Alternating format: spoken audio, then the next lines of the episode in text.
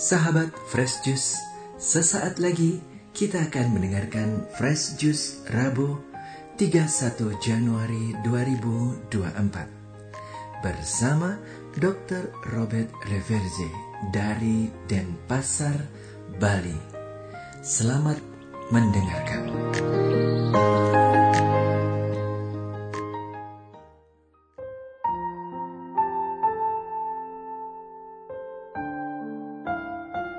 Dalam nama Bapa dan Putra dan Roh Kudus. Amin. Shalom, saudara dan saudariku terkasih dalam Tuhan Yesus. Lengkaplah hari ini 1 bulan, yakni bulan yang pertama dalam tahun baru ini telah lewat pada hari ini. Masih ada 11 bulan lagi di depan kita yang kita tidak tahu akan berisi kesenangan atau kesusahan macam apa. Mudah-mudahan dalam sisa 11 bulan ke depan kita tidak menjadi orang yang hanya cari Yesus untuk keluar dari kesusahan, atau hanya sampai menjadi takjub akan hikmat Yesus ketika kita mendengar atau membaca tentang Dia, atau hanya mencari pertolongannya ketika kita sedang kepepet. Itulah yang diwanti-wanti oleh Injil hari ini yang diambil dari Markus 6 ayat 1 hingga 6. Dimuliakanlah Tuhan. Pada suatu ketika, Yesus tiba kembali di tempat asalnya, sedang murid-muridnya mengikuti Dia. Pada hari Sabat, Yesus mengajar di rumah ibadat, dan jemaat yang besar takjub ketika mendengar Dia. Mereka berkata, "Dari mana diperolehnya semuanya itu? Hikmat apa pulakah yang diberikan kepadanya? Dan mujizat-mujizat yang demikian bagaimanakah dapat diadakan oleh tangannya? Bukankah ia ini tukang kayu, anak Maria? Bukankah ia saudara Yakobus, Yoses, Yudas, dan Simon? Dan bukankah saudara-saudaranya yang perempuan ada bersama kita?" Lalu mereka kecewa dan menolak Dia. Maka Yesus berkata kepada mereka, "Seorang nabi dihormati di mana-mana, kecuali di tempat asalnya sendiri, di antara kaum keluarganya dan di rumahnya." Maka Yesus tidak mengadakan satu mujizat pun di sana, kecuali menyembuhkan beberapa orang yang sakit dengan meletakkan tangannya atas mereka. Ia merasa heran atas ketidakpercayaan mereka. Lalu Yesus berjalan keliling dari desa ke desa sambil mengajar. Demikianlah sabda Tuhan. Terpujilah Kristus.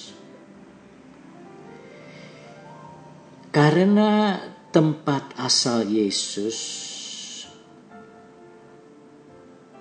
orang-orang itu hanya sampai kepada tarif heran dan takjub kepada Yesus, dan tidak sampai kepada taraf percaya bahwa Dia adalah Mesias, Anak Allah yang hidup di tengah mereka.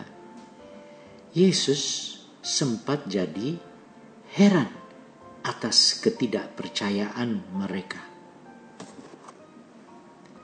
Semua ajaran Yesus dan perbuatan-perbuatan ajaib berupa mujizat-mujizat besar mestinya sudah cukup untuk membuat orang berkesimpulan bahwa Yesus itu adalah Allah yang turun ke bumi.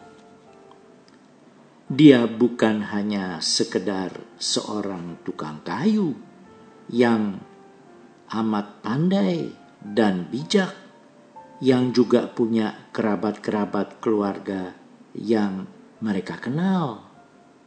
Namun, orang-orang yang dari tempat asal Yesus ini hanya sampai kepada taraf heran dan takjub saja.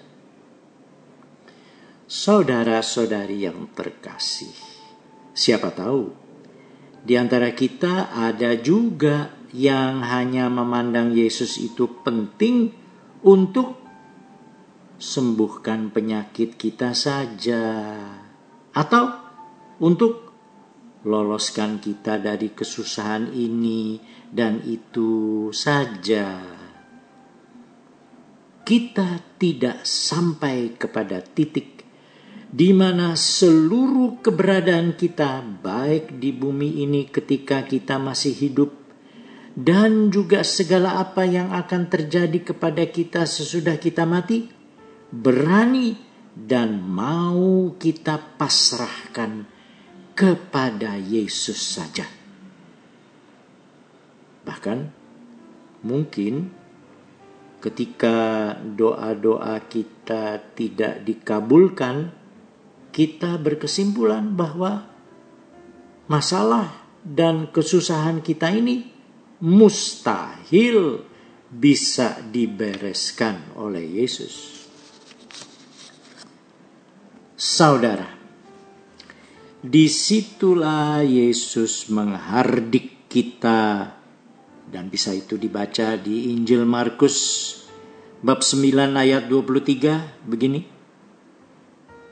Tidak ada yang mustahil bagi orang yang percaya, kata Yesus. Dan baru sesudah hardikan Yesus itu, kita berteriak, "Aku percaya, tolonglah aku." Orang yang telah menunjukkan ketidakpercayaan kepada Engkau. Rupanya bagi Yesus, menyembuhkan orang sakit itu amat sepele dan biasa-biasa saja. Tetapi untuk merombak total iman dan pandangan hidup seseorang, itu sungguh-sungguh memerlukan mujizat. Mujizat apa itu? Itu adalah mujizat berupa iman. Ya betul, memiliki iman yang teguh dan tidak goyah dalam segala cuaca kehidupan bisa dilihat sebagai suatu mujizat besar. Saudara-saudari sesama kekasih Tuhan Yesus, apa motivasi kita untuk membuat diri percaya? Percaya penuh. Apakah hanya sekedar hal-hal sepele seperti sembuh dari penyakit, atau lolos dari bahaya, atau kesusahan? Kalau hanya itu, maka tentulah motivasi kita untuk percaya kepada Yesus masih pada tingkat taman kanak-kanak. Namun, ketika kita percaya kepada Yesus dan mengandalkan Yesus dalam segala hal, baik dalam hal susah maupun senang, maka kondisi kepercayaan dan iman seperti inilah yang terjadi pada semua orang yang sungguh-sungguh percaya kepadanya. Kalau kondisi kepercayaan dan iman kita yang seperti begini sudah menjadi suatu pandangan hidup dan kebiasaan hidup, maka barulah kita menjadi murid Tuhan Yesus yang sejati.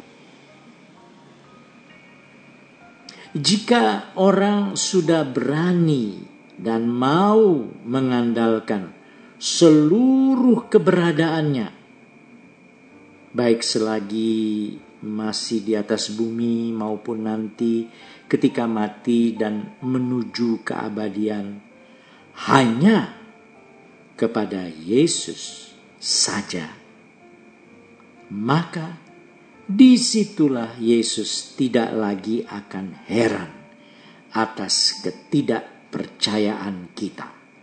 Amin. Dalam nama Bapa dan Putra dan Roh Kudus. Amin.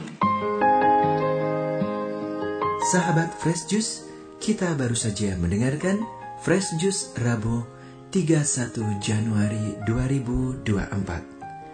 Terima kasih kepada Dr. Robert untuk renungannya pada hari ini. Sampai berjumpa kembali dalam Fresh Juice edisi selanjutnya. Tetap semangat, jaga kesehatan, dan salam Fresh Juice.